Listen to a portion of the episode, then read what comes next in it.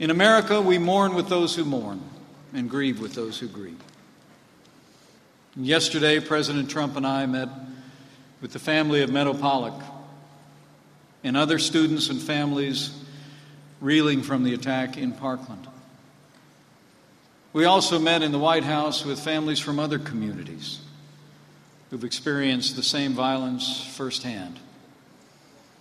And as the President said, we'll never forget it.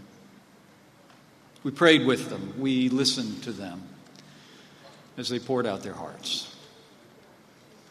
As the President has said, no child, no teacher should ever be in danger in an American school.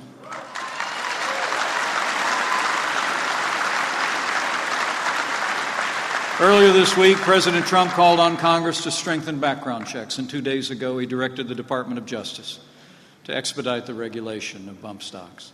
Later this week, when the President meets with the nation's governors in our nation's capital, we'll we'll make the safety of our nation's schools and our students our top national priority.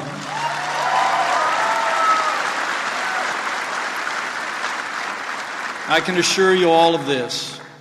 President Trump and our entire administration will continue to take strong action to make our schools safe and to give law enforcement and our families the tools they need to deal with those struggling with dangerous mental illness.